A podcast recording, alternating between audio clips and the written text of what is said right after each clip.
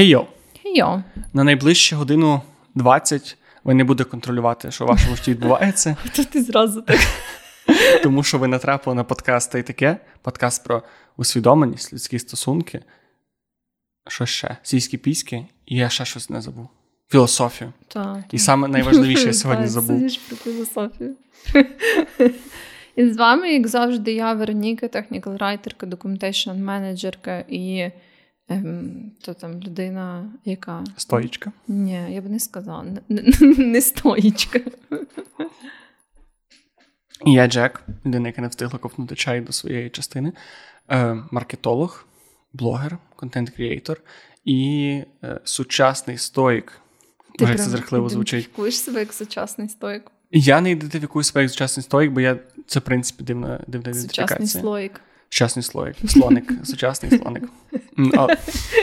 О, дуже мило. Але стоїцизм для мене це, напевно, найцікавіша, моя улюблена прям течія філософська. Не скажу, що я дуже сильно вивчав загальну якусь таку всі течії філософські, але це те, що мені найбільше подобається, те, що я найбільше. з Чим що зі мною найбільше резонує, що найбільше мало вплив на моє життя, що я найбільше якось досліджував для себе емпіричним способом, і що я вважаю найбільш таким, найбільш прикладною філософією, яку я принаймні поки що знайшов для себе. Угу. І сьогодні ми будемо якраз про це говорити: про стоїцизм, що це таке, куди це таке, чи треба стояти, чи можна посидіти, чи обов'язково їсти слоїки, якщо ти стоїк. Ну да.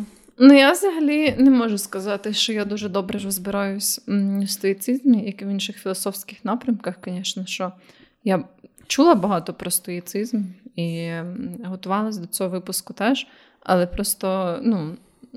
Моя оцінка буде базуватись більше на таких суб'єктивних почуттях, напевно. Не, не, не для того, знаєш, просто хочу сказати, щоб не для того, щоб надати власне свою таку якусь жорстку експертну думку. Більше просто як я собі думаю. Ну і загалом про філософію можна говорити з поняття того, що а хто коли що сказав, наводити купу цитат, книжок і так далі. Це не той подкаст, на який треба приходити, щоб слухати про те, як Так, Марк Аврелій так, розказував, не знаю, про е, якісь там медитації і всяке таке, а більше про те, щоб послухати, як дві людини, які не розбираються в філософії, говорять про філософію. Так, так, так, отак от. А потім, е, щоб писати, які ми кончені. Так. Ми годуємо вас темами для коментарів неприємних. Так, так. Так що супер. До речі, неприємні коментарі. Стоїцизм би сказав, що це м-м. це прям no-no-no для стоїцизму. Неприємні коментарі Типу писати. писати? Ага. Саме писати. Думаю, Ну. що Сенека ви подивився, сказав, о, ні, ні, ні. Так не, так не працює. А він Сенека чи Сенека? Я не знаю. О, все, я. Бо Я така там, Сенека. де, там, де я дивилась англійською мовою відео всякі, то там казали Сенека. Може бути. Давайте. Сенека. Се- Зеник. Зеник та й зеник. Дядька Зенека. Дядько Зеник е, сто- сто- стояв, стояв і пост... Але перед тим, звісно, що ми поділимося всякими важними спостереженнями, оновленнями, подіями і всяким таким.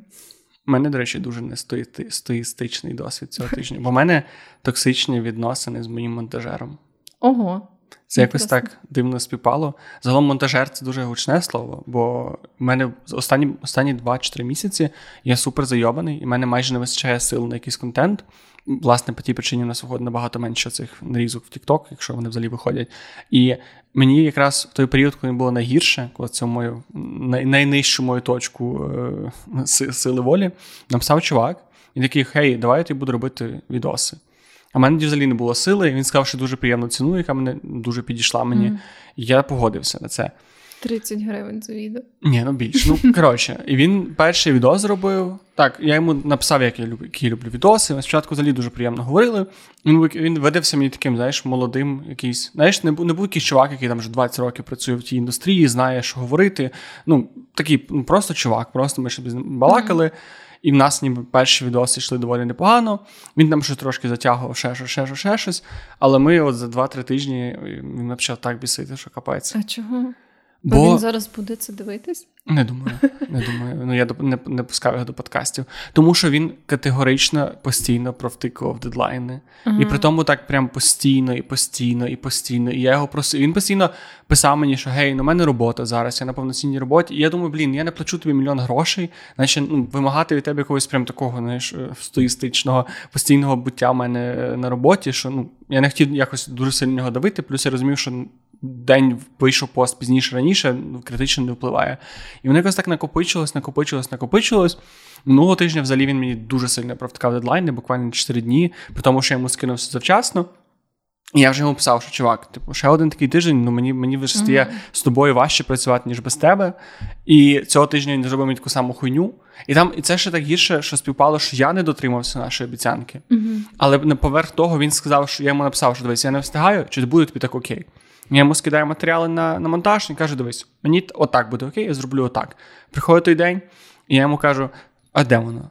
Каже: блін, я сонний, я не встигаю, я там з роботи прийшов валю спати, я спробую зробити ввечері. І я такий, ну, окей, обідно, неприємно, але що я зроблю? Сам я не встигну теж змонтувати. На другий день нема відоса. Пишемо: чувак, в чому прикол? Пише: Ой, я спробую зробити це в обід. І і курва фраза: казати людині, яка тобі платить гроші за твою роботу, я спробую це робити. Це такий червоний прапорець. І ну от ну, мене вже оце я спробую, спробую. Мене вже так заїбало. І просто чому це. А це звучить прям непрофесійно. Ну, типу, я розумію той факт, коли ти працюєш за невелику суму, бо, наприклад, ти не дуже досвідчений, ще щось. У мене теж були такі штуки, ну, коли я там в універі ще працювала на фрілансі і так далі. Але мені здається, що ну, прям тоді я розуміла, що невеликі гроші. Але я розуміла, що я погоджуюсь. Ну, що ти відповідальний за цю суму. Та, ти та. можна і безплатно це робити. Та. але... І що якби, і, якщо я вже погодилась на цю плату, то ну, вже є якісь домовленості. Ясно, що там якісь форс-мажорні події можуть бути і так далі, але що ніби як я це розраховую, і коли я кажу якийсь дедлайн, то я кажу його з власних сил, враховуючи там навчання і так далі. І якби поважаючи ці професійні стосунки, бо вони типу виникають незалежно від того, чи велика, чи маленька оплата за твою працю, знаєш. Я ну, я це все розумію. Ну і я погоджуюсь. Це 100% для мене вже надто багато хуйні, яка накопилась. Просто мені так неприємно бути по другу сторону барикад, бо я переважно був цим чуваком, якого просять щось зробити. І часто людина зі свого боку не дотримується домовленостей ваших, і потім починає тобі наярювати, що ей, а чого ти то не зробив? Ти пишеш, дивіться, ви дали там матеріал, коли ми домовилися, як таке. І якось звик бути з тої сторони. І зараз, коли я стою навпроти, і я оця людина, яка має сказати, ти мене заїбав. Я, ну, Ми так не домовлялися, мене таки не влаштовує, ти або робиш Я вже сказав, що ти або робиш нормально, або не робиш. Але бути цією людиною, яка звільняється, так якось так неприємно. Ти ніби... Рано чи пізно це мало стати, знаєш. Так. Просто це це дуже дивно ставати е, з раба рабовласником. Я ж е, з, з, робочого класу буржуазію, якщо так комусь більше. Аналогія. Може, тому що ти ставишся до нього як до раба. Я не ставлюся до нього як до раба, це просто погана аналогія. От, власне, я ставився до нього максимально. Я пробачав йому стільки хуйні, скільки я тільки міг пробачити. І, і я завжди думав, що якщо ти даєш людині свободу вибору, свободу волі, оцю таку можливість працювати без цього чувака, який тебе буде зйобати, то це завжди дає класний результат, бо людина тоді мотивована. І це не працює. Ну, Це не спрацювало в цьому конкретному випадку. Я думаю, що да, це ти надто ідеалістично дивишся. Я хочу я хочу надихати. У мене є це бажання надихати людей. Ну, щоб люди такі, блін, я працюю з ним, мені так класно, мені так зручно з ним працювати. Оце дати людині те, що я ніколи не відчував на роботі. І Але ти їм мені... даєш, а вони лізуть тобі на шию. Але мені здається, коли ти даєш, то що треба людині, це не зовсім про абсолютну повну свободу дій, знаєш? Ні, ну але це про це про якесь таке розуміння. І, ну... Так, але водночас і поштовх в правильному напрямку. Я штовхав, тоді, коли треба. Я штовхав. Я казав, що я тебе розумію, в тебе робота нова, це класно, я радий ну, за та, тебе. Ні, Я думаю, але... так звучить, що ти все гарно скомунікував. Просто є такі люди, які там, можливо, йому теж треба переглянути свої. Та як точно треба переглянути своє ставлення так. до своєї роботи. Ех, але мені тепер чекає ця розмова, коли треба сказати, що пробач, але мене це не влаштовує. Він Так, скаже, блін, вибач, а якщо він почне вибачатися і просити, це так важко сказати ні. Але ж ти давав вже йому цей ультиматум. Ну так, але це просто такий, я тобі давав вже шанс. Ну, знаєш, це так неприємно бути в цій ситуації. Я як Так не в просто ситуації, не хочу бути тепер. Двох повідомлень з твого боку. Перше, типу, це я тебе звільняю. Друге, це ні, я вже давав тобі. Ні, ми вже домовлялись про те, що якщо ти будеш прострочувати, то ми не зможемо далі працювати. Все. Ну так, це якось так. Я, я розумію, що я це маю зробити, але це важко зробити. Це кожен раз важко робити. Ну так, я розумію.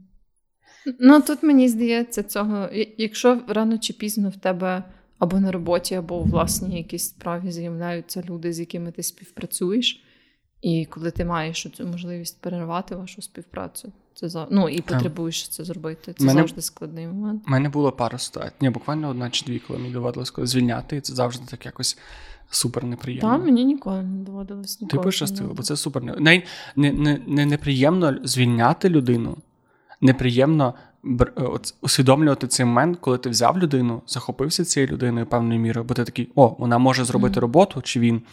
Це класно. Тепер це мені це моя допомога, яку я сам для себе знайшов, сам собі вибрав, і ти ніби бачиш, як воно спочатку класно, класно, а потім так, ой, тут щось не окей. Тут і оце, оцей момент, коли ти усвідомлюєш, що треба звільняти, набагато неприємніший за цей момент, коли ти саме це робиш, бо ти коли вже це робиш, ти такий, ну блін, я інакше не можу. Ну, може, так, так. У мене було тільки моменти, коли що треба звільнятися, не звільняти. Але це теж неприємно. Це, це мені здається приємніше, ніж звільняти когось. Ну, мені не подобається, принаймні раніше так було. Може, зараз, уже коли ти звільняєшся, вони такі, бать, менше треба платити грошей, знаєш, людям. Може, вони із полегшенням до цього ставляться. Але раніше, ем, коли ти звільнявся, особливо в айтішці, ну так як я вже останнім часом працювала саме в цій сфері, я не знаю, як в інших, але дуже часто це, це така хуйня, і вони такі. Йой, а скільки тобі запропонували? А давай ми ще більше тобі дамо. А може ти все-таки не будеш зайнятися, а може парт-тайм, а може ще побудеш з нами. А давай ми ще за сетапом 50 мітингів з іншими менеджерами, щоб обговорити, що можливо ми можемо зробити, щоб ти не йшов. Знаєш, Блін, але це ж е, контрофер, це прикольна тема. Ну так, да, але в мене, наприклад, є така штука, що коли я взагалі людина, яка не часто міняє роботу, я е, ну прям це має бути щось фундаментально не так, щоб я швидко поміняла роботу. Я е, така е, жінка-комітмент. Якщо я вже типу прийшла на якусь вакансію, то я прям працюю на ній зазвичай доволі довго.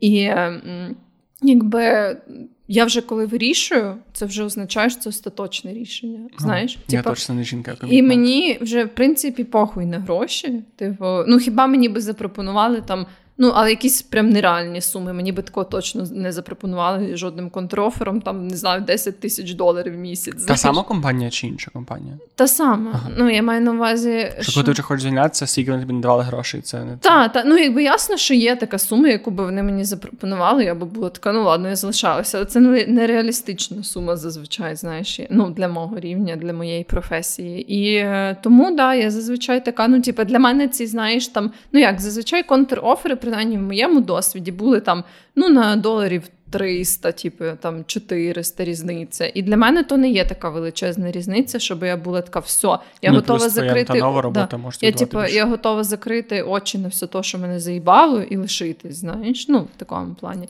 Тому я не, люб, ну, не любила весь цей процес. А, Останнього разу, на щастя, коли я зайнялась, почалось повномасштабне вторгнення, і мене вже ніхто не хотів далі тримати. Вони були такі, блядь, ну, ладно, окей. От. Так. Що? Нічого, я просто я досі думаю про свого монтажера і як мені Та нормально говорити. все буде. Може він чомусь навчиться з цієї ситуації, знаєш. Потім мені буде згадувати. Але мені ж це нічого немає. Я просто, Ну. я просто витратив час і нерви і трошки грошей. Ну да, то тоді, значить, це треба закінчувати. Так, так. Та. Це просто треба взяти і обірвати. Та, М, Ці Знаєш, стосунки токсичні. Зірвати цей Але це токсичні стосунки, ти знаєш, це не так просто, як, як хотілося б. Добре, Ну, що в тебе? Що в тебе? Я взагалі спершу, перед тим, як розказувати свої враження, які я хотіла розказати, всі дуже важні оновлення, хотіла поговорити про дійсно таку важливу штуку. І це з нами сконтактувалась представниця команди, Боже, то дай би Господь сил сказати, як та команда називається, UNFPA. І е, це команда, яка разом з в колаборації е, з ООН, МВС нашим. Вони створили такий дуже класний додаток, який виглядає так, ем, як просто собі звичайний менструальний трекер, яким дуже часто користуються жінки, люди з матками, які менструюють. От, ем, То він виглядає як менструальний календар, але він має в собі таку е, приховану функцію е, виклику поліції.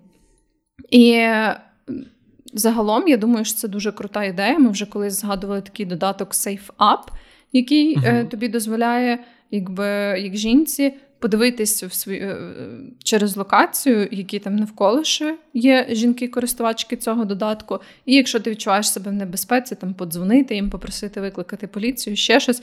Але цей додаток він ніби як пропускаєш навіть цей степ того, що ти комусь дзвониш іншим користувачкам і просиш викликати поліцію. Тут, ніби як якщо ти безпосередньо в якійсь небезпеці, ти можеш швиденько собі, користуючись цим додатком, викликати допомогу. І я думаю, що це дуже класно. Плюс. Загалом, е, я так розумію, він першочергово був орієнтований на жінок, які страждають від домашнього насильства. Ну і тут і вступає е, в цю важливу роль е, той факт, що це ніби як додаток, який не так легко зрозуміти, що це для твоєї персональної безпеки. На жаль, є такі ситуації, в яких це можна ну і потрібно приховати. В общем, та, тому це дуже важлива штука. Насправді, навіть нам ця команда скидала трохи статистики, і якщо дійсно про неї замислитись, як от той факт, що щорічно в Україні десь е, близько мільйона людей. Е, стають жертвами домашнього насилля, і 90% з цих людей це жінки. І це прям дуже велика цифра. Це просто величезна. Ну і знову ж таки, проблема загалом домашнього насилля в Україні дуже актуальна, і безпека жінок все ще, ну як би то не було сумно визнавати, вона доволі низькому рівні. От, Тому е, цей додаток дуже класний. Е, Я думаю, що кожна жінка його насправді має мати, бо навіть якщо так вам щастило, як і мені, наприклад, мені щастило плюс-мінус не бути в всяких небезпечних ситуаціях, тоді, коли я би прям дійсно переживала за своє життя або що. Але для того, щоб мати цю можливість, якщо щось піде не так, як газовий балончик, знаєш, тобто, якщо ну, щось піде не так, мати його під рукою. От, я рекомендую насправді кожній жінці, яка нас зараз слухає, поцікавитись цим додатком. Там е, є особливий процес верифікації. Це треба перейти по ем, телеграм. Посиланню, воно називається, здається, та, Female підкреслення app Female Bot. Ми, Ми залишимо в коментарі. Так, так. Е, воно буде в описі, там потрібно пройти певну верифікацію, і після того можна буде завантажити собі цей додаток. От, Тому так, я прям дуже рекомендую, дуже наголошую на цьому питанні безпековому. Е, І знову ж таки, якщо ви е, жінка, ідентифікуєте себе як жінка, то це такий додаток, який, думаю, вам однозначно буде корисно мати yeah. в своєму телефоні. Така штука, яка краще, щоб ніколи не пригодилася, але так. якщо пригождається, краще у вас була на, От, на місці. Власне. Е, І що? Я хотіла розказати про те, що в нас відбувається така епопея, пов'язана з благоустроєм нашого багатоквартирного будинку. І як е, в усіх штуках, в яких задіяно ОСББ, і знаєш, взагалі, оцей колективний мозок людей, які живуть в одному будинку, або в нашому випадку в кількох будинках одного комплексу, це такий піздець, тому що все просто весь срач пов'язаний з диркою в заборі. Е, І в нас, якби, ну, так розташовані будинки, е, що для того, щоб вийти, там, наприклад, на найближчу зупинку, ну, найпростіший шлях це через двори. знаєш? І між нашим будинком і сусіднім, якби, ну, велика взагалі ділянка цієї площі, на якій розташований наш комплекс будинків. Е, загрожено парканом, але не всю. І там, якби ну, територія досить відкрита. Це не то, що там знаєш оці суперприватні комплекси, там де прям все за шлагбаумами, за е, кодовими замками mm-hmm. і так далі. Такого в нас нема, але все ще певні, ніби як частини цієї території загорожені парканом. І от ця така, знаєш, там є от один такий найзручніший шлях, яким ходить дуже багато людей до найближчої зупинки. Ну, як це власне часто буває. І ем, через те, що це через двори, там, власне, в місці, бо так то там стоїть паркан. Видно, що там колись була якісь, якась хвіртка, але її е, заварили. І хтось зробив просто якби давно вже дирку в цьому паркані. Такому це залізний паркан, сіточка, і хтось, знаєш, просто вирізав цю сіточку так, щоб туди можна було проходити. І тупо ну, дуже багато людей ходить там туди-сюди, тому що це. Ти ходиш? Та на постой. Тому що це як ну не знаю, головний торгівельний шлях. Тобто, знаєш, це найоптимальніша траєкторія, по якій ти можеш пройти. Oh. От. І вона була, ми живемо в цьому будинку, в якому ми живемо зараз, вже два роки. І вона була весь той час там, знаєш, ця скоротка. І тут недавно я така виходжу, іду на скоротку, там сука заварено. Такими, знаєш, палками, такими ґратами.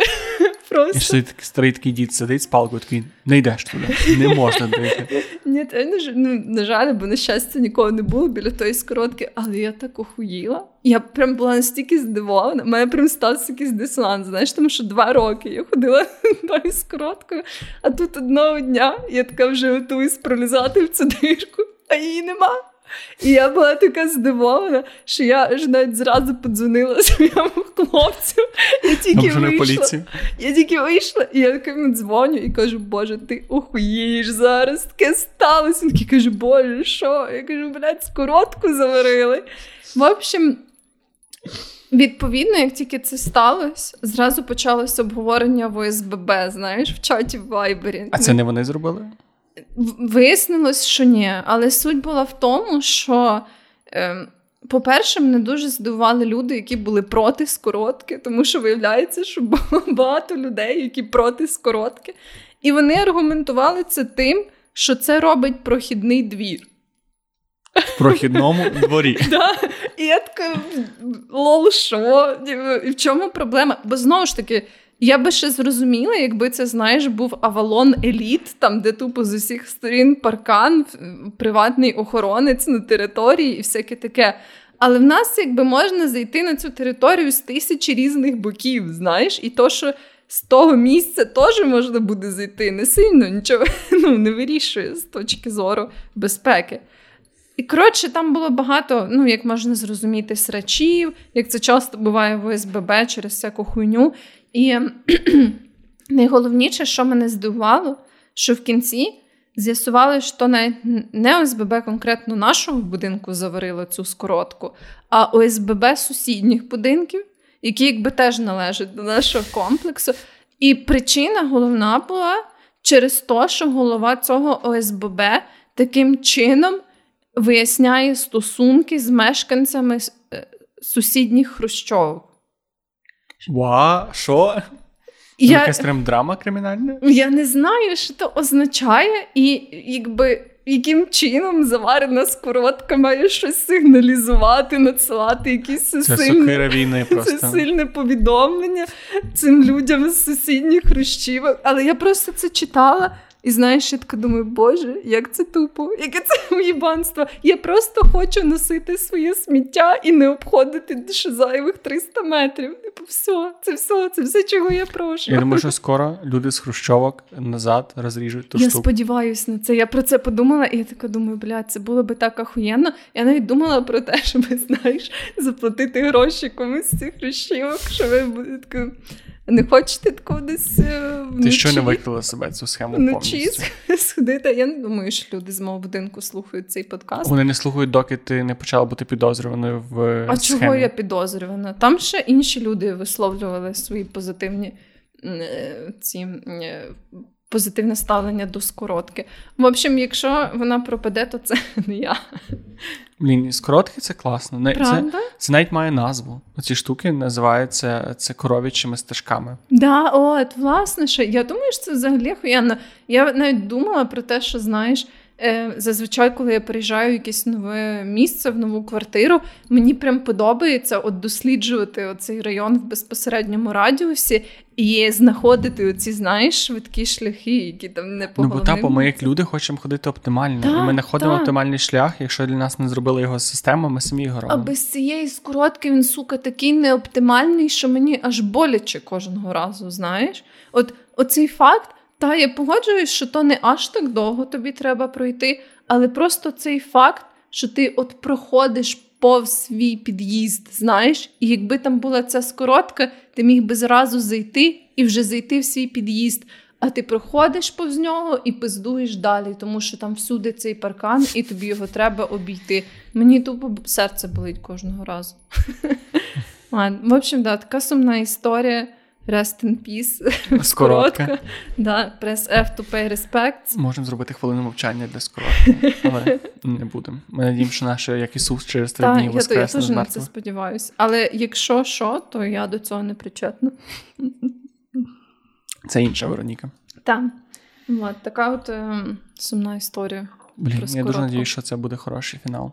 Але бачиш, я думаю, що би сказали про це стоїки. І з одного боку, ти не маєш впливу на цю скоротку, бо ти не ну, ти можеш і Ні, не ж з ти маєш Ну, вплив. ладно, От це забудь. така цікава, цікава, чи є скоротка в своєму контролі, чи не є. До речі. Ну, я думаю, що я зробила, зробила те, що було в межах мого контролю, тому що я висловилась позитивно про скоротку і про її необхідність існування в чаті ОСББ. Мгм. Але більше того, я ну, не знаю, чи я можу зробити. Ну, ти теоретично ти можеш піти розрізати сама паркан, або дати комусь хабара. Або... Можливо, я так зроблю. Ні, ні. Не. Але ти можеш це зробити. Можу. Можу. Тобто це в зоні твого контролю. Так. Тобто, е, скоротка абсолютно перебуває в пулі ситуацій, яких, на які ти можеш собі попливати. Може, я і повпливаю.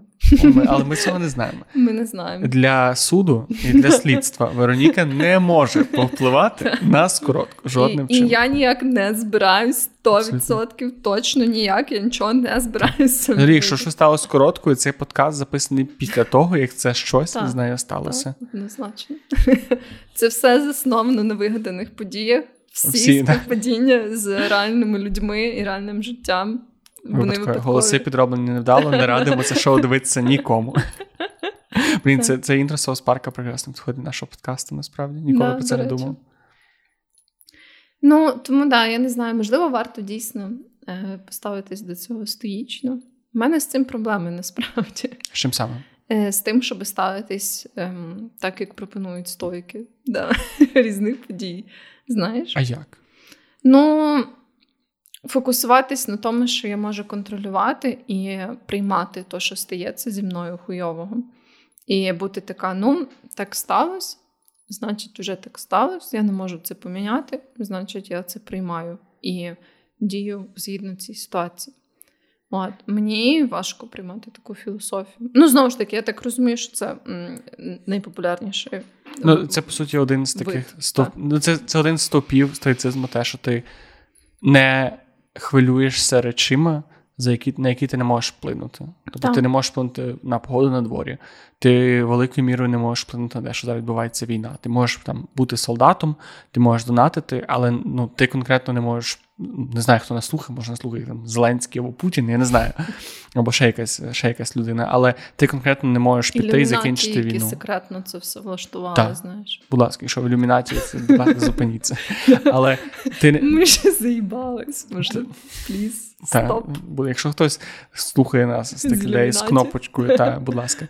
Ну от, ти не можеш на це вплинути, і як людина, ти по суті маєш, ну, якщо слух за е, стоїцизмом, ти маєш два шляхи: або хвилюватися е, і прийматися і тривожитися з цього приводу, або відпустити цю подію і просто сприйняти її як щось, що ти ну що просто немає сенсу переживати і тривожитися за те, що ти ніяк не можеш змінити, тому що воно не зміниться в незалежності від того, як ти до цього ставишся. І от стоїцизм, якщо його звести до чогось такого суперпростого, це по факту прийняти те, що відбувається. І робити те, що ти можеш робити, і не робити те, що ти не можеш робити, якщо так І дуже як тобі з цим? Мені це дуже подобається. Особливо, ну ж таки, для мене стоїцизм, і от я всю цю штуку е, в себе в блозі з тим, що я рік живу як стоїк і роблю всякі стоїчні вправи. Це для мене супер мені допомогло під час війни. Тому що це, по суті, відповідь на питання, а що робити. Коли ну, в в країні відбувається війна, Мені зараз пощастило, що я не перебуваю власне ближче до до зони бойових дій, всяке таке, але все ще для мене це на мене це впливає там обмеженням можливості виїзду, світлом, обстрілами, близькими рідними, які воюють, і так далі. І так далі. І по суті, стоїцизм каже, що ти. Не можеш на це вплинути. Це просто має стати твоєю реальністю, і ти маєш ставитися до цього як до даності і не думати про це максимально. Тобто не тривожитися стосовно цього. І не ну, це якраз єдине, що треба уточнювати, це не означає ігнорувати цю штуку. Це просто означає постійно собі нагадувати, що ти, ну на, на жаль, що би ти не думав, що би ти не робив, ти це змінити не можеш, і це має тобі певне змирення mm-hmm. в душу приносити. І мені воно насправді допомагало, тому що. Ми вже зачіпали цю тему, що коли ти перші три місяці такі два тижні, один-два тижні, один-два тижні, а потім такі бля, ну вже вже літо закінчилось. Сам момент, цей момент, коли ти розумієш, що твого оцього оптимізму не вистачило, мало того, що не вистачило, він ще абсолютно був недоречний і необ'єктивний. От тоді, мені здається, це має найбільш сенс. Коли ти такий, ну так, я живу в країні, якій війна, це моя реальність, і я буквально не можу нічого з цим зробити. Я роблю те, що я можу робити, і все. І в мене немає, в мене навіть немає вибору, який сенс переживати про речі, ну, які не могли статися по-іншому. Як ти визначаєш тоді? Е, наприклад, от безпосередньо цю сферу свого впливу. Бо я що маю на увазі? Ну, технічно, ти можеш там, не знаю, вирішити, що ти вже не можеш жити в Україні, ти ж все ще можеш переїхати. Знаєш? Ну, якщо там, наприклад, ти жінка по паспорту, то тим більше це легше. Але якщо ти чоловік, якби це не то, що в тебе все ще зовсім прям немає опцій, там вони можуть бути нелегальні або неетичні, але вони все ще є. Знаєш, що на увазі? uh А, то ніби як як ти тоді визначаєш свою сферу впливу? uh Ну, я думаю, що. Те, що ти готовий зробити заради цього, щоб там ця ситуація зникла, чи як?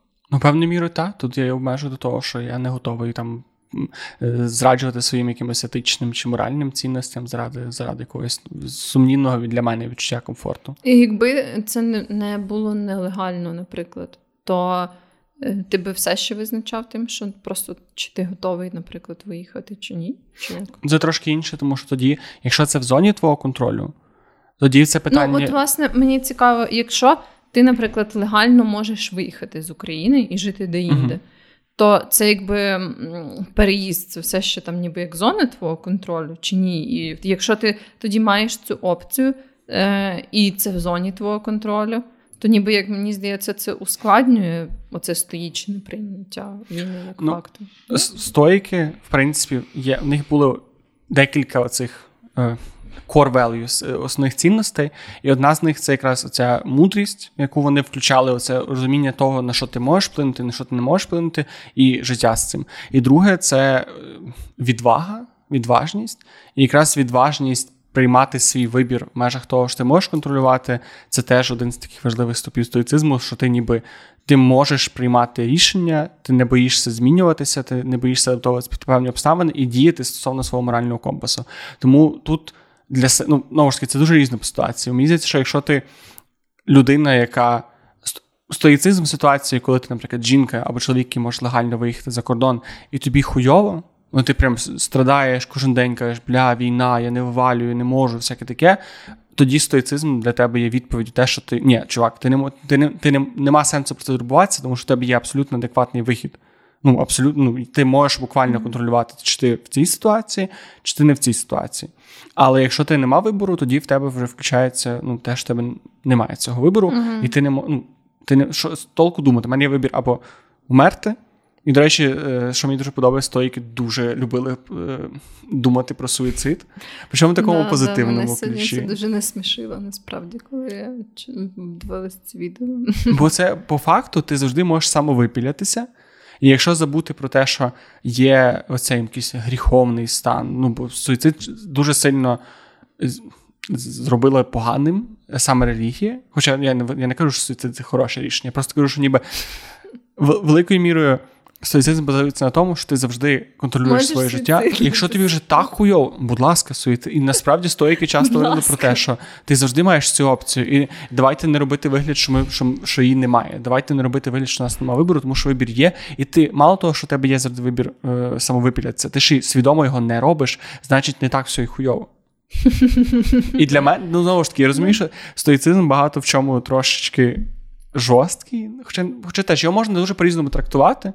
І я для себе це трактую швидше як те, що ти набагато маєш більше інструментів, щоб жити спокійним, розміреним, смиренним життям, ніж тобі здається. Смиренне таке слово. Смиренне класне слово. Але Мені не в сенсі, що ти такий. М? А чого? Не знаю, воно так звучить, ніби ти просто смиренно все приймаєш, що з тобою відбувається. Ну, от я, до речі, дуже багато чув критики стосовно стоїцизму. Саме я навіть чув такий термін, що це рабська психологія, от саме через те, що ти ніби воно тебе мотивує приймати все, що тобі відбувається. Тобі хуйово такий, ну я приймаю, що мені хуйово. Але це тупо не то, що говорили всі стоїки. це тупо не да. то, про я що розумію, вся психологія. Я розумію, що воно базується саме на тому, щоб власне приймати ті речі, які ти не можеш поміняти, якби і міняти насправді ті речі, які ти можеш поміняти. Да. І нас, насправді кількість речей, на які ти не можеш вплинути, набагато менше, ніж ти можеш здатися. Ну так, так. Мені просто насправді да, ця штука з суїцидом дуже насмішила, тому що. е, Але загалом, е, от е, в одному з тих відео, які я дивилась, там була історія власне про Сенеку, який ем, щось там він писав ем, лист жінці, яка дуже довго сумувала через втрату свого сина. Бо ну, її син помер, як йому було 20 з чимось років, тобто доволі молодий. Угу. Там щось не було сказано чого саме, але ну коротше, від якоїсь трагічної події, знаєш, ну то, що не було очікувано. І ця жінка, його мати, вона дуже там, так сказали, кілька років вона була дуже засмучена і переживала це горе, і ніби як їй постійно ставало все гірше, знаєш. Тобто не те, що вона там переживала його довго і їй краще, Мгм. але прям ставало все гірше, і Сенека, який написав, е, я перефразую його Може, лист. якогось основ... ну, ідея цього листа зводилась до того, що я, звісно, тобі співчуваю, але я також дам тобі яку пораду. Знаєш, типу, всі вмирають. І взагалі, типу, було. Ну, якби просто треба бути вдячним за те, що він уже навіть стільки прожив, тому що знаєш, скільки людей вмирають в дитинстві взагалі ще раніше. І якби ну то все, типу, просто треба прийняти той факт, що всі ми смертні. В нього то сталося трошки раніше, але зато, типу, він собі, знаєш, ем, пішов з життя в, норм- в нормальній кондиції. І нічого такого тому не було. І якби я розумію цю думку, але я розумію, що якби я була тою жінкою, в мене би не відбулося якогось, знаєш, неймовірного зцілення. Я би була така, ну все, я вже не переживаю, що мій Андрійко загинув. Я би була така, сука, та цей Сенека кончить. Це погана порада, але це хороша філософія. Да, да. І мене через те, знаєш, теж посмішив коментар був такий під тим відео, що е, коли твій друг захворів, не треба йому писати там побажання, щоб він швидше одужував. Треба йому казати, що знаєш, ми всі смертні, і ти можеш не одужати, то ти подумай про свою смертність зараз. Насправді, е, мене з цим всім експериментом стоїцизмом, я дійшов десь до віс- нам кожен тиждень піддається якась справа в цій книжці, я ж пізніше трошки про неї розповім. І я зараз насправді зупинився і не можу продовжувати через те, що наступні дві вправи це якраз от про цю філософію. І там буквально вправи про те, що ти маєш постійно думати про скінченність буття речей навколо тебе. І я розумію, що я погоджуюсь з тим, що певною мірою теж важливий аспект стоїцизму в тому, що вони ніби прихильники того, щоб ти потрошки з'їдав оцю отруту для того, щоб коли тебе вписне ця отрута в буквальному житті, тобі було легше. Ну і в цьому в цьому випадку це ти думаєш потрошки про смерть для того, щоб коли ти з нею стикнешся, чи родичів, чи близьких, чи ну ти можна телефон поламатися, думаючи про це наперед, тобі легше це робити. І до речі, науково є наукова зараз база дослідження, що думки про це усвідомлення певної скінченності реально зменшує горе в кінці кінців. Але я, я дійшов до того, що я можу зробити цю вправу, але я не можу е, зробити відос і порадити людям в Україні робити цю вправу, тому що мені просто не вистачає. Я просто не, не можу уявити собі е, те, що ну, людина, яка може бути на це тригер, в якої могли родичі, близькі, рідні, найближчі люди померти зараз на війні, ну, відкриває тікток, і чувак каже: А Сенека казав, що треба думати про смерть. І я розумію, що це настільки зараз похуй, що ваші родичі загинули, вони би і так рано чи пізно вмерли, і ти теж вмреш, тому не варто через це парити. І в цьому є сенс. Uh-huh. Але ну кажу, це прекрасна філософія, але це це я не можу я не можу нікому це порадити. Але знаєш, мені ще здається, що в даному контексті війни, тож, от я багато чула про цю штуку, що ніби як ну не варто це сприймати, як знаєш світ налаштувався проти тебе, ну коли щось погане стається. Uh-huh. Що ніби як ну немає, звісно, ну немає в цьому такої причини, що це там якби атака на тебе особисто, знаєш, як на людину. Але коли в твоїй країні робить геноцид інша країна, це якось теж важко сприймати в такому ключі, знаєш. Бо ти не можеш сказати, ну це світ, типу, ну так сталося. Знаєш, так сталося випадково. Там впав камінь і вбив там мою маму. Знаєш, mm-hmm. ти не можеш так сказати, бо типу, в цього всього є конкретні якби люди, які стоять за цим. Знаєш? Ну але ніхто ніколи не казав, що ти не маєш. ну, що ти ніби мусиш сприймати все як ти маєш ти ти для для твого життя конкретно не причина просто тому, що світ так влаштований. Те, що те, що світ так влаштований через оцю штуку, це не відміняється. Це просто говорить про те, що ти зараз, будучи в своєму житті, ніяким чином ну, оце усвідомлення тобі мало що дає для заспокоєння. Це воно тобі дає для того, щоб якось діяти відносно цього, що там не знаю, в нашому нашій ситуації це там не вживати російський контент у російському і так далі. Але суто для твого ментального здоров'я цей оцей ворог не те, що дуже допомагав тобі. Ну так, але водночас чи допомагає тобі просто відчуття, що ну так, так уже є. Місяць? А мені що так. Мені здається, що це може допомогти. Ну, знову ж таки, стоїцизм, чому я спочатку не казав, що це моя філософія і що я стоїк, всяке таке, тому що стоїцизм можна перегнути, і особливо в таких критичних моментах, тому що ти можеш перегнути це в ту сторону, що ну я не можу закінчити війну, значить я нічого не можу робити. Я не хочу воювати, я піду собі зараз в гори, буду там сидіти з оцулами і курити трубку. І це ніби такий певний відмова від соціуму. Але це. Це те, що ти можеш взяти з цієї філософії, але це абсолютно. Але тоді хіба це такий поганий вчинок? Ну, це певна радикалізація просто цього. Ну, Це погано, ми не говоримо, що це поганий чи хороший. Я просто кажу, що це я думаю, що в цій ситуації дуже легко е- потім отримати якісь з цього ментальні проблеми.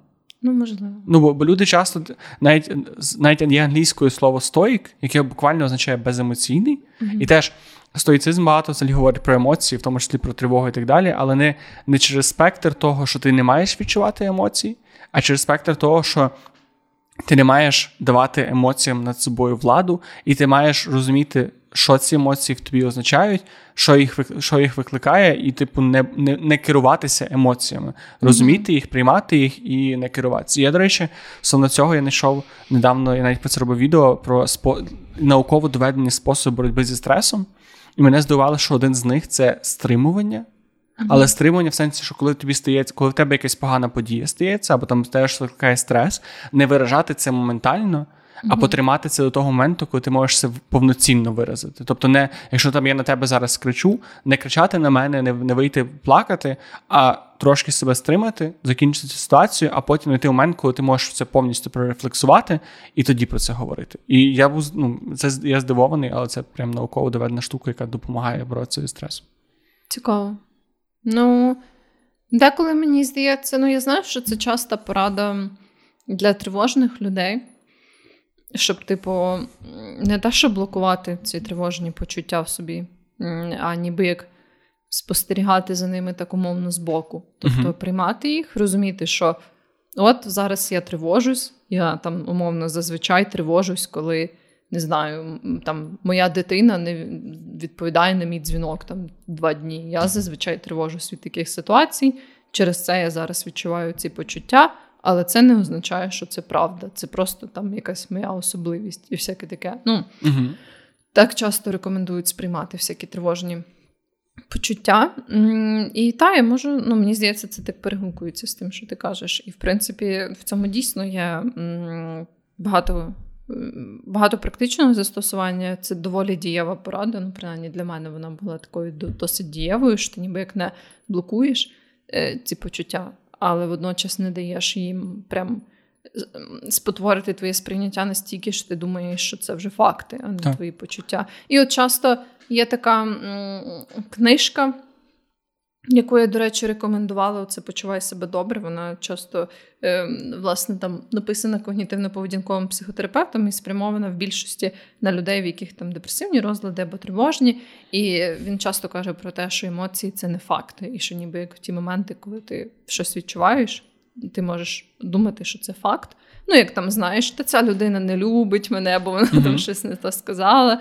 І Або ти вона сам... вартує отримати пізділі. Так, так, то це ніби як ну, не факт. І про це варто собі нагадувати. Тому я думаю, що в цьому теж є. Доля стоїцизму.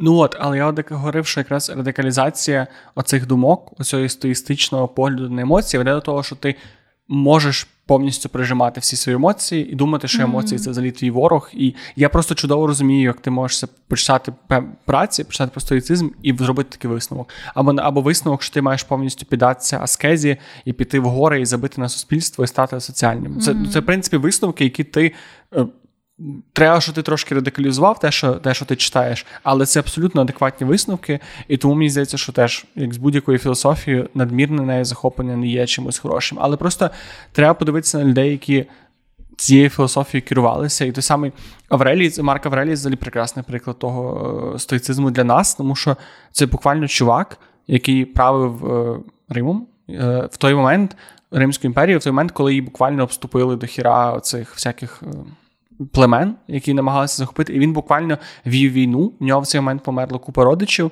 І він умудрився мало того, що виграти цю війну, а ще бути дуже класним полководцем. І там він вважається одним з п'ятьох найкращих імператорів Риму Евер. Mm-hmm.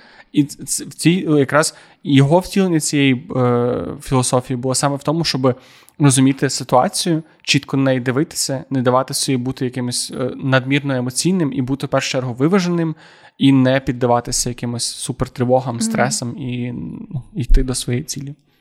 Цікаво. Ну, так, я бачу, мені здається, стоїцизм в цілому, я бачу, ніби як його користь, знаєш, якісь принципи я люблю застосовувати для себе.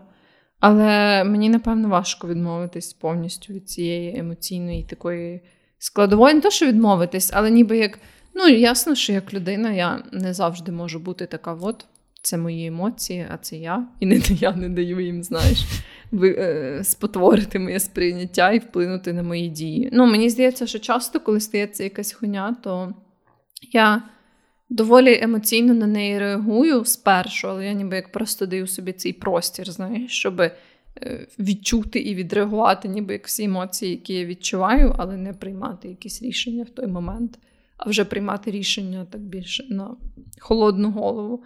От. Але все одно в якісь певні моменти я відчуваю, що якось. Не знаю, він не не зовсім резонує зі мною стоїцизм, не знаю. Вроді як багато що мені подобається, але в таких якихось глобальних штуках мені деколи, знаєш, ну от як з війною, мені хочеться бути просто та блядь, та це кончено. Знаєш, я не хочу думати про те, що от так сталося і так сталося, бо це така уйобічна, хуйова, трагічна хуйня, що я просто не хочете не, нормалізувати. Ну, от я не можу да, її, знаєш, прийняти і нормалізувати. От якось так вона для мене багато в чому стоїцизм резонує от в таких побутових штуках, да, там всяких. І є ще, до речі, е, теж таке. Умовне правило, яке я колись прочитала. Дуже, дуже люблю ці моменти, коли я розказую про умовні правила, які я прочитала.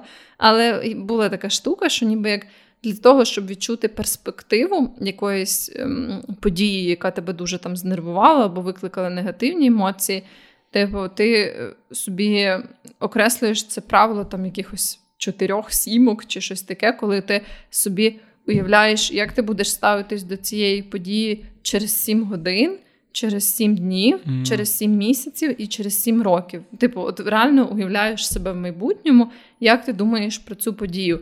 І ну ясно, що це в більшості покликано на те, щоб там, якщо е, тобі наступили на білий кросовок в маршрутці, це тебе це дуже схарило. Що ти собі такий думаєш, сука, кончено, знаєш, зіпсувала мені цілий день, бо це мої нові кросики, які mm-hmm. я там через нову пошту замовляв з Амазону. Але коли ти так думаєш з цієї перспективи, що Ну так, да, через 7 годин я ж там вже буду схарений на то. Але через 7 днів вже, ну, хуй його знає, через 7 місяців, швидше за все, що ні, через 7 років, то тим більше, знаєш. І це ніби як дає тобі цю можливість. Я прям користувалася цим правилом да, в таких ситуаціях. І мені це дійсно допомагало, і допомагало, я була така, ну.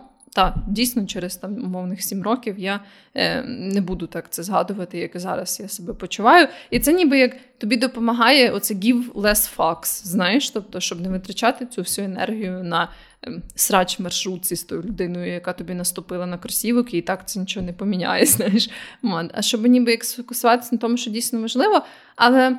От в такі моменти, як із стоїцизмом, я не зовсім знаю, що робити з, з тою штукою, коли ти розумієш, що і через сім років тебе буде це їбати, бо це була невічіска травматична подія, знаєш. Але я просто не думаю, що е, з точки зору стоїцизму ти мала би сказати, що ну, це так сталося. Це не має, це не має стерти в тобі ці емоції. Це та, просто... та, але ти все одно ж ніби як маєш прийняти це як даність, а я от щось не можу. Навіть зараз уже стільки часу пройшло, я якось не можу це прийняти як даність. Знаєш. Мені здається, просто важливо не так приймати це як даність, а не звинувачувати світ, не робити себе жертвою цього в якомусь сенсі. Але тут теж, блядь, воно не працює, тому no. що ти буквально жертва цього всього. Вот.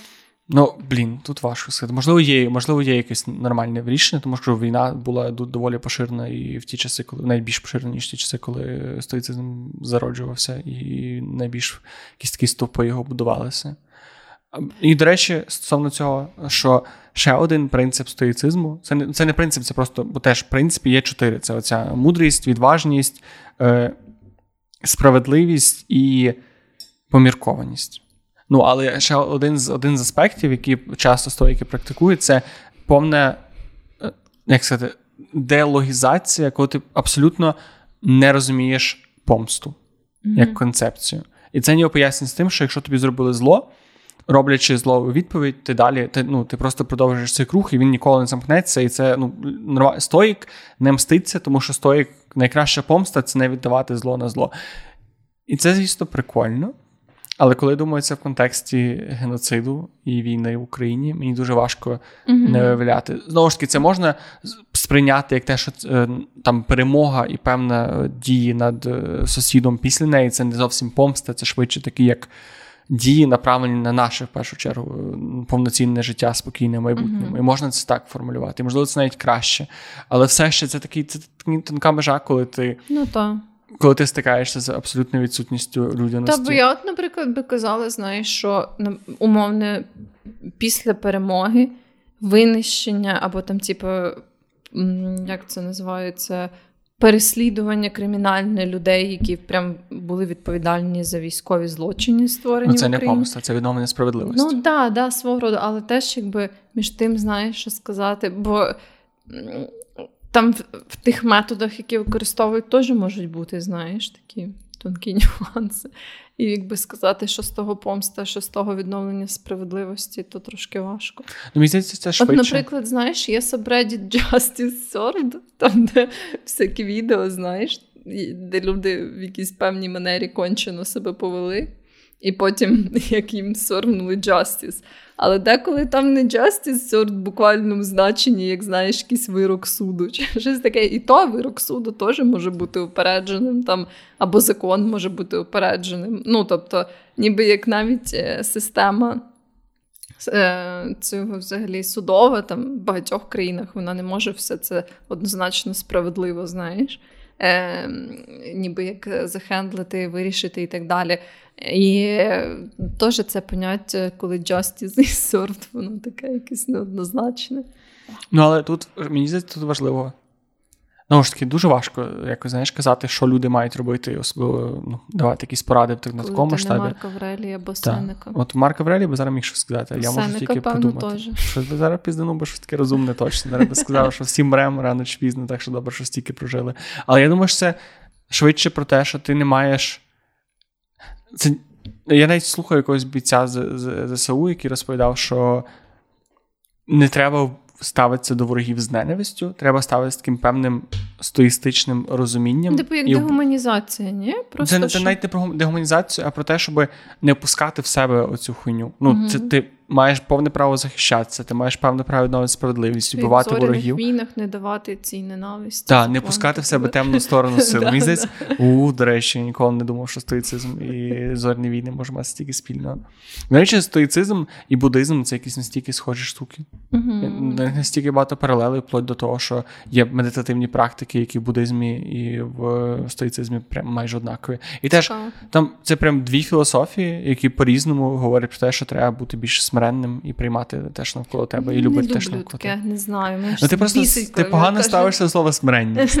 А, та, я через ту концепцію. Я щось, от я розум... Ти знаєш, я якось розумію, я розділена на дві сторони. З одного боку, я розумію, цінність того, з іншого боку, мене бісить, якби мені кажуть, що треба бути смиренним. Ну, бо смиренність не означає терпимість, і смиренність не означає бездіяльність. Так, так. Але... Бо спине, Сенека, якби ти почав в нього бикувати, дав би ті пизди, мені здається. Прям, прям Подивився, я ходжу в зал два рази. Ні, не кажу, що він без зміг, я кажу, що він без спробував. А Аврелій би біля ща просто прописав, йому було б байдуже, він був несправедливий. Ми вже піздились, Вже просто, вже б вас обійшли древні римляни, і ви стояли і просто буксували з Марком Аврелі, якби там йому щось таке сказали. Так би було 100%. Ну от, тому що це не це не про те, що ти маєш приймати все говно і казати, що ну, знаєш, так має бути. А про те, що ти просто така, блін, це моє життя, і я буду його жити, так, так, так як я хочу його жити. І що я...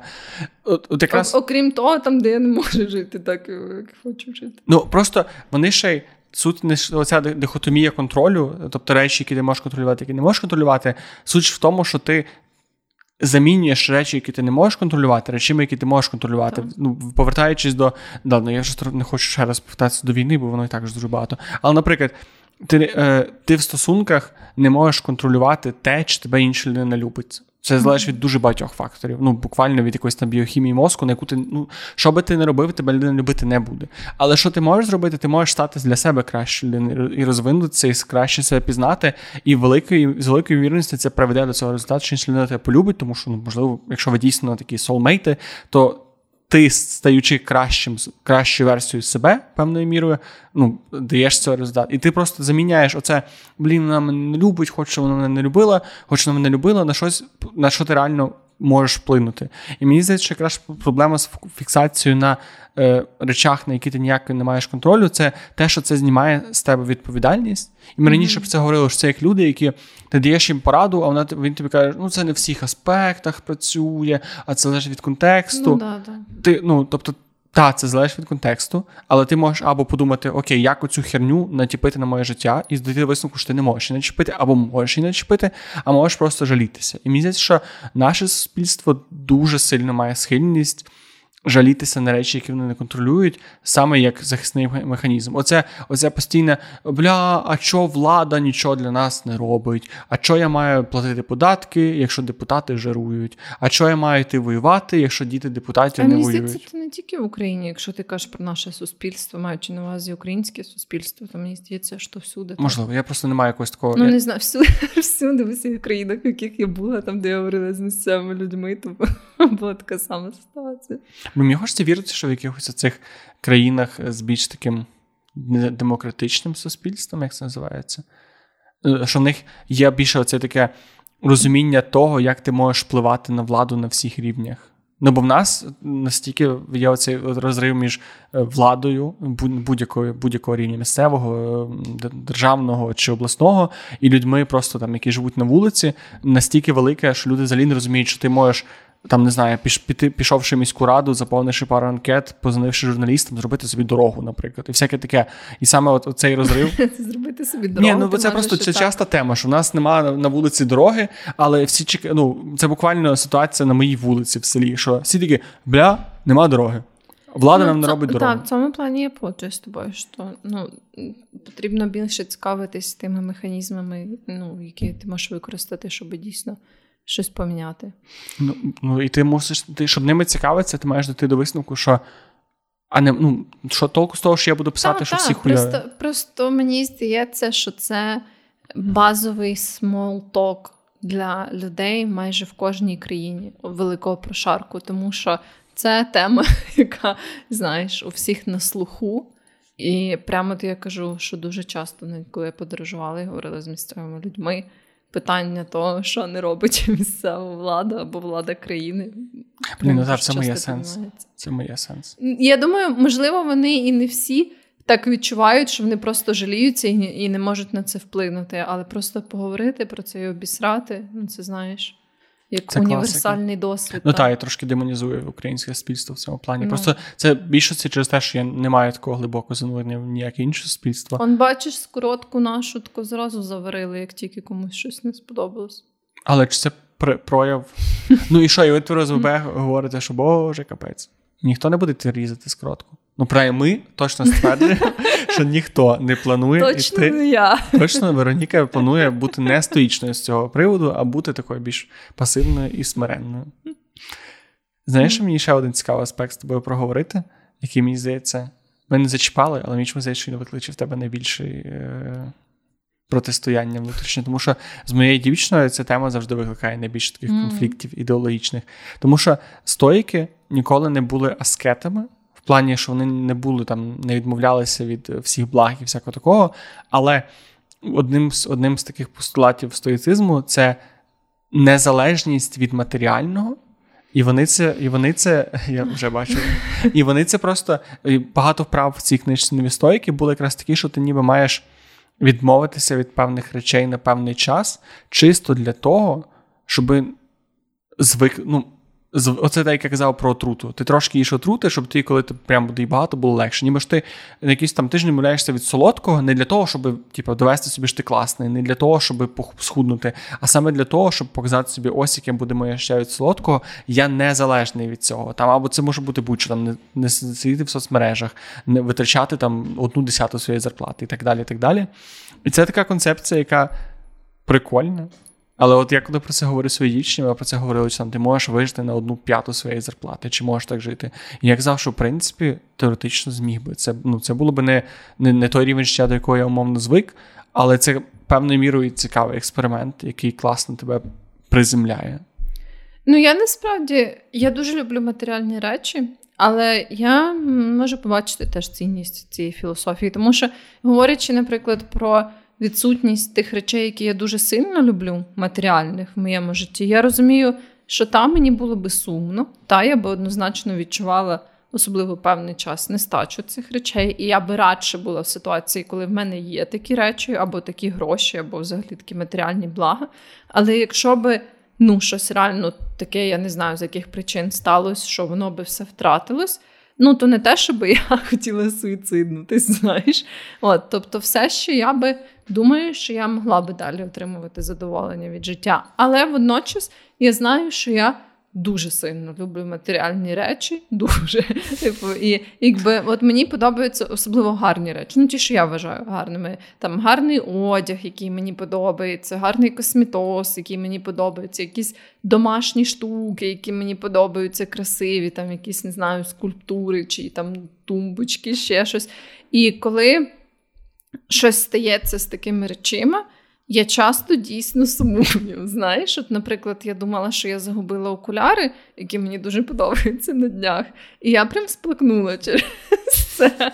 Тому що мені було дуже сумно, що я їх проїбала. Знаєш, ну точніше, я думала, що я їх проїбала. І якби я розумію, що я доволі в цьому плані, якби. Ну, але я би не сказала, що я залежна від цих речей, тому що коли я уявляю собі гіпотетичну ситуацію, як не знаю, в мене вся там квартира згоріла, да, uh-huh. чи щось таке, то я розумію, що типа та це буде сосати, але якби. Ну, Нічого з цим зробити. Це речі, які не вже не в тому контролі. Сосати в негативному значенні не Сосати це добре, але. До речі, так, це так жахливо, що це слово набуло якоїсь такої тупої конотації. Ну, буде хуйово просто. Не те, що з хуями. Так, до речі. Чому пиздато це добре, а хуйово це погано, ну, поясни мені. Але без другого, там є якесь. Є якесь е, а, а охуєнно це добре, а пизда це погано. Менше з тим. Ну, в общем, суть в тому, що це буде неприємно для мене і сумно, але я це переживу, я це знаю. Але бач, ми ми заходимо в ту царину зараз, де говорити про це це ок, і я думаю, будь-яка людина погодиться.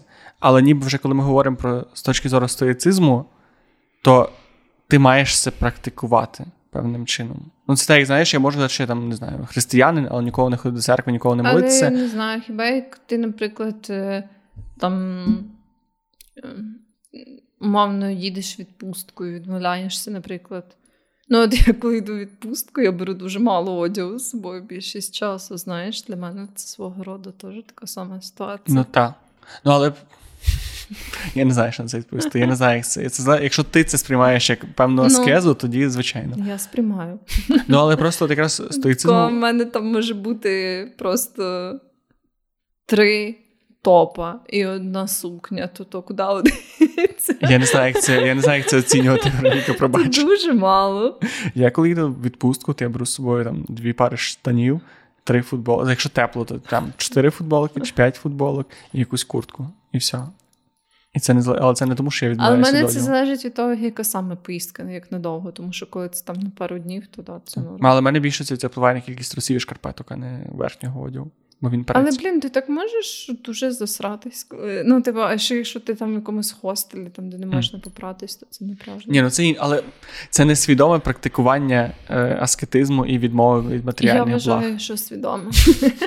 Ну, в общем, але да, з цією штукою про практику, ну я не знаю. Мені здається, головне, щоб ти собі відчував, що ти можеш це пережити, якщо що, але прям свідомо. Ну, типу, як ти просто, ну, це просто... свідомо будеш робити вигляд, що в тебе немає, типу, грошей, або свідомо будеш. Ну, але це не складно, ти можеш просто такий, я цей тиждень живу. Ну, суть в тому, в чому, що ти ніби думаєш, що в будь-який момент е, ти завжди готуєшся до поганого. Не не те, що ти думаєш про погане, це не песимізм, але це певна ментальна готовність до до того, що якась погана подія стане. Цей закон Мерфі, що щось погане може статися, воно станеться. І ти певним чином цього готуєшся. Це так, як знаєш, я можу розуміти, що там не знаю, станеться ядерна війна, і я що мені я розумію, що мені треба буде робити в цьому моменті, але зовсім інше, ніж коли я прям собі склав рюкзак умовний. І от якраз це складання цього рюкзака це певні такі, оці, коли тиждень там чи певний час відмовляєшся від чогось, або коли ти просто свідомо собі нагадуєш про те, що це матеріальна штука, яка не має брати над собою верх. І я не кажу, що я це роблю, я лише кажу, що це така. Якщо ти хочеш бути там трушним стоїком, то це, напевно, один з аспектів, який ти мусиш прям практикувати постійно. На, ну, Наряду з тим, щоб думати, що окей, на це я не маю контролю, значить про це я не можу переживати. Ну, не може, маю переживати. Може. Але я не хочу бути трушним стоїком, стоїчкою. Стоїчкою. Але мені подобається, блін, мені чогось так подобається концепція е- забирання в себе чогось на якийсь час. Бо я дійсно відчуваю певне полегшення від усвідомлення того, що мені не треба багато всього для щастя. Ну, я не знаю. Я просто і так знаю, що якщо треба буде, я до цього адаптуюсь. І Якщо не треба, то ну, на що зараз це робити? І так життя швидше за все зробить мені якусь хуйню. То просто А це щоб та хуйня тобі було легше. Але для мене то якось не сильно була, не знаю. Я просто думаю, що типу я насолоджуюсь тим, поки воно в мене є. Якщо його не стане, то не стане. А якщо воно є, то чого б не насолоджуватись? Це має сенс. Знаєш? Ну, але бачите, тут якраз цей баланс насолоджуватися життям не означає аскеза, швидше навпаки. Ти не знаю, місяць, що є. У мене були ситуації, коли саме певна відмова від матеріального, не відмова від матеріального, відмова від фіксації на матеріальному. Е, нагадувала мені про те, що таке дійсно щасливе життя. Тому що часто такий, я щасливий, бо я там пішов собі, купив кави, купив багато книжок і не знаю, там купив собі одягу і тішуся. А потім ти розумієш, що ні, я, ну тобто я це це все є, але по факту я не відчуваю цього щастя. А коли я відмовляюся від цих там спонтанних покупок, е, швид, поганої їжі, яка там дуже збільшує дофамін і всяке таке, тоді ти починаєш шукати ці моменти, що о, блін. Яка така погана їжа? Не погана їжа, я маю нема поганої їжі, я погоджуюся. Я маю на увазі увазі е, їжа, яка, блін, ну, дуже калорійна їжа, яка не не дуже ситна, не дуже сповнена макронутрієнтами. Це Я для себе їжа. так визначаю. Ні, Це супер смачна їжа, це не супер. Е, ну, Це не та їжа, на якій ти довго проживеш щасливе життя. Ну, не знаю. Ну, це менше з тим. І я кажу, що коли ти починаєш це відмовлятися, ти починаєш більше помічати, що о, бля, захід сонця, це так красиво. Або о, розмова з партнером, це або там прогулянка з друзями, це те, що приносить мені на якісь набагато більші емоції. Mm. І от стоїцизм для мене це теж певним чином звільнення цього свого такого. З свого поля зору забирати зайві речі, в тому числі матеріальні тривоги, на які ти ніяк не можеш вплинути, для того, щоб на їх місце поставити якісь такі дійсно фундаментальні для мого щастя і для мого самопочуття штуки. Mm. Я би так сказав. Файно. Mm, так. так я ж сказав, аж сам аж сам файно. То на цьому можна і в принципі. А, ні, я ще знаєш, що хотів сказати останнє, що мене е, не знаю, прикро вразило, що мене просто зацікавило, що теж вертаючись до чотирьох постулатів е, стоїцизму, е, справедливість один з них, і що коли там Аврелій, Марк Аврелій і так далі, Сенека були, вони вже тоді казали, що рабовласництво це хуйня, і що жінка має мати право голосу, таке саме, як чоловік. Ну, це гарно. І це так мене дивує, те, що оця філософія стала по суті. Ну, стоїцизм нікуди не пропадав. Якщо ти зараз почитаєш будь-яку е, книжку по цьому self-help, продуктивності, там 100% буде якась щось по стоїцизму. Може не бути цитат, але якась перефразована е, техніка, якась перефразована штука, вона так чи інакше зустрічається. Ми навіть говорили з тобою про цей, про сім звичних навчання ефективних mm-hmm. людей. Там буквально була ця штука про дихотомію контролю. І я маю, що воно стільки років з нами, вже тисячоліття, і ми все ще не можемо. І воно і воно, популя... воно з нами, воно популярне, і все ще один з основних постулатів цього ми використовуємо так, типу, ну, трошки та. Про цю трошки зону ні. контролю? Ні, я саме про спра... цю справедливість і про те, що всі люди однакові. А, ну, Ну, так. Про те, що люди ще тисячі років назад, коли в дуже рабовласницьких, е, є ж оця навіть. Але, до речі, в когось з них були раби. Я не пам'ятаю, чи Марка Аврелія, чи в ко... чи я путаю. По-моєму, в когось з них були раби, і вони завжди казали, що «М, з ними треба. Але вони не добре ставилися. Але, Типа, ну, взагалі ми всі рівні, але в мене ще трохи раби побудуть. ну, але картоплю треба комусь копати. Я перепрошую. Ні, я sorry, я це вже не пам'ятаю точно, чи в когось з стоїків були раби, але те, що вони вже в той момент говорили, що всі люди рівні, і оце це див- дивовижно робити когось там менш вартісним, а когось більш вартісним. Це така Просто штука. раби це не люди. Ні, там вони прямо говорили, що раби це теж люди. Все, це мене якраз це якраз мене вразило, що в той час вони вже говорили про це ще Ну, дуже довго до революції громадянської в Америці війни і всякого такого, і що ми досі не змогли це засвоїти. Це трошки сумно. Не змогли.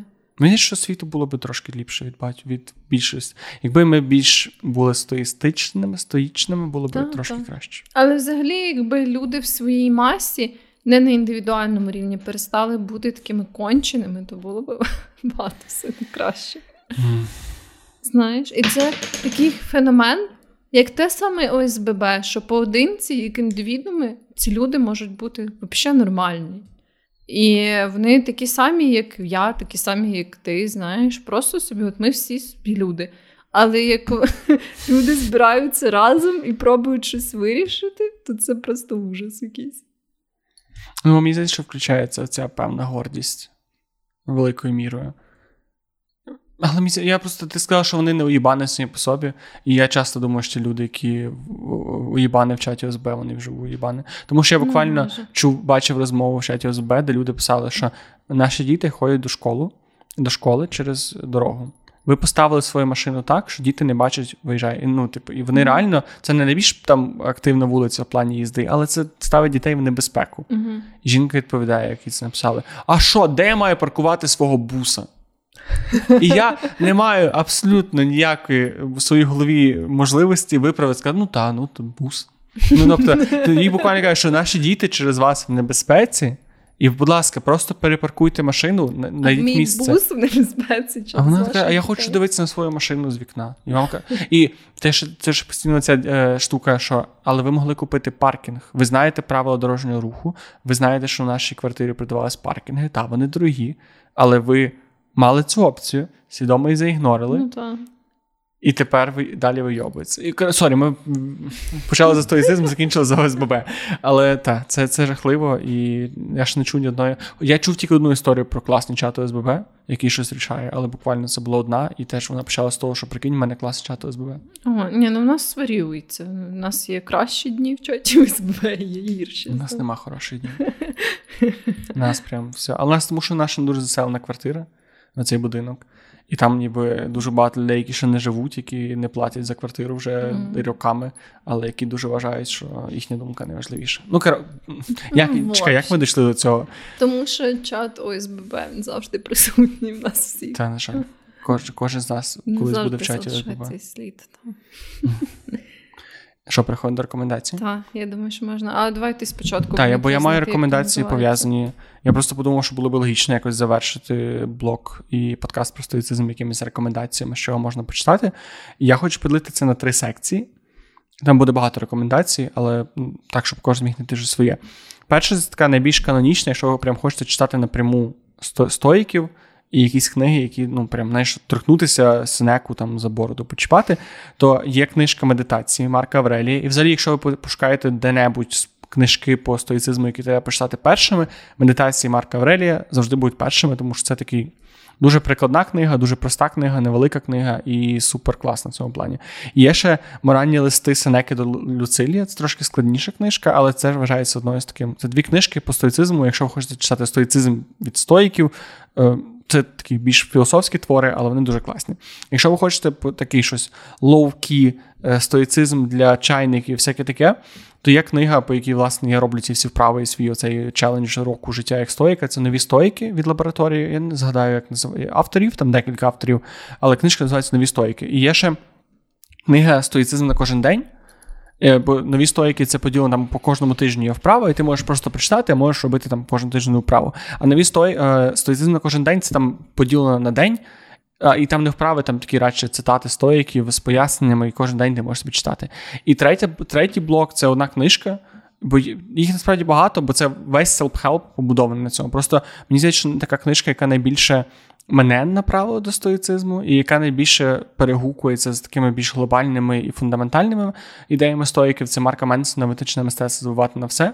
Вона прям дуже про стоїцизм, але в такому більш сучасному ключі з тим певним таким е, нальотом оцього самодопомоги і саморозвитку. Якщо вам більше хочеться щось таке читати, і це бо це таки максимально прикладна література для зараз, для нас, для така для наших людей, сучасна, з е, піськами, всяке таке, то вам туди. З піськами сіськами. З піськами сіськами. Nice. З. П'ять книжок порадую, якщо що. Е, Я хочу порекомендувати не про стоїків, не про слоїків. Не Ютуб канал. Не про слоників. Е, цю жінку звати сложно. Сестілія Бломдал. І суть в тому, що вона, якщо я правильно пам'ятаю, норвежка, яка живе на Свалберді. Це такий оцей острів, крайня полярна точка. Uh-huh. І вона знімає дуже гарні влоги про їхнє життя на цьому Свалберді, як там все влаштовано. Люблю такий контент. Е, як взагалі про їхній побут. Е, часом вона знімає якісь такі більше відео там про якісь певні аспекти, там як скільки в них е, грошей йде на що, щоб там жити, і всякі такі речі. Часом це просто там влог, що в них стало за тиждень, чи ще якісь речі.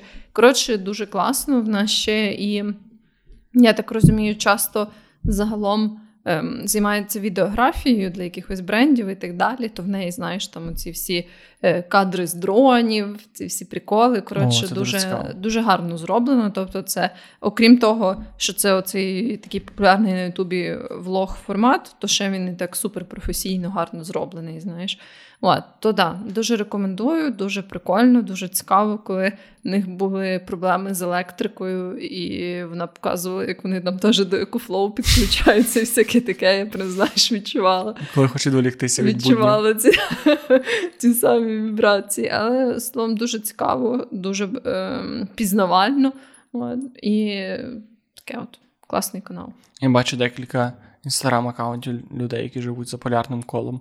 І це переважно дуже цікаво через те, що в них дуже відрізняється спосіб mm-hmm. життя від нашого через клімат, через ну, через те, що в них ніч півроку і всяке таке. І це дуже mm-hmm. цікаво, бо це зовсім зовсім інше сприйняття світу. Ну, ніж в них ніч, я вже не пам'ятаю точно скільки триває, але теж довгий період часу, і вона показувала, наприклад, як вона готується до цієї полярної ночі, як вона. Які вона уроки винесла для себе з попередньої. Там, знаєш, бо вона казала, що попередньої полярної ночі вона прям дуже жорстко почала депресувати, бо вона там мало що робила і мало рухалась, і що вона прям під кінець була дуже депресивна і всяке таке. І як от вона там цього разу поміняла своє ставлення до того. Ну, коротше, дуже О, інтересно. Цікаво, я, я mm-hmm. точно гляну. На цьому все. Ви знаєте, ви дорослі люди, ви знаєте, що треба робити, щоб нам було приємно. Там є різні кнопочки, тицялки, там можна писати всякі штуки. Взагалі, по, ну, там кнопки, ви знаєте, які кнопки, підписатися, лайкнути, лишити відгук. Ну, я я вже, ну, то, я я більш ніж певний, що ви це раніше вже робили, no. і що для нас Порекомендуйте наш канал своїм друзям або свій наш подкаст yeah. своїм друзям. Так, можете можете намалювати плакати і ходити по вулиці. Так, так. Що коли ви робите сторіс і тегуєте нас, як ви слухаєте так. наш подкаст, то це нам дуже, скобоче дуже приємно. в всіх місцях. Так. Ну, так, ну ментально скубочуємо на. Деколи навіть фізично. Ну, менше з тим. А менше. то вже не Це вже так. І та, і напишіть в коментарях, що ви думаєте про стоїцизм. Так, чи ми чи когось з вас, вам дається втілити цю філософію в життя? чи взагалі чули про неї, чи ви думали про Так. неї, чи ви робили, чи ви були стоїком чи стоїчкою, навіть не знали, що буде ви стоїк чи стоїчка. Всяке Ну. таке буває. Так. Деколи таке буває. Напишіть в коментарях, що ви думаєте. І гарного вам часу доби. Донайте на ЗСУ. Будьте в безпеці, якщо ви жінки, будьте в безпеці, якщо ви чоловіки. І всім гарного часу доби. Па-па! Па-па.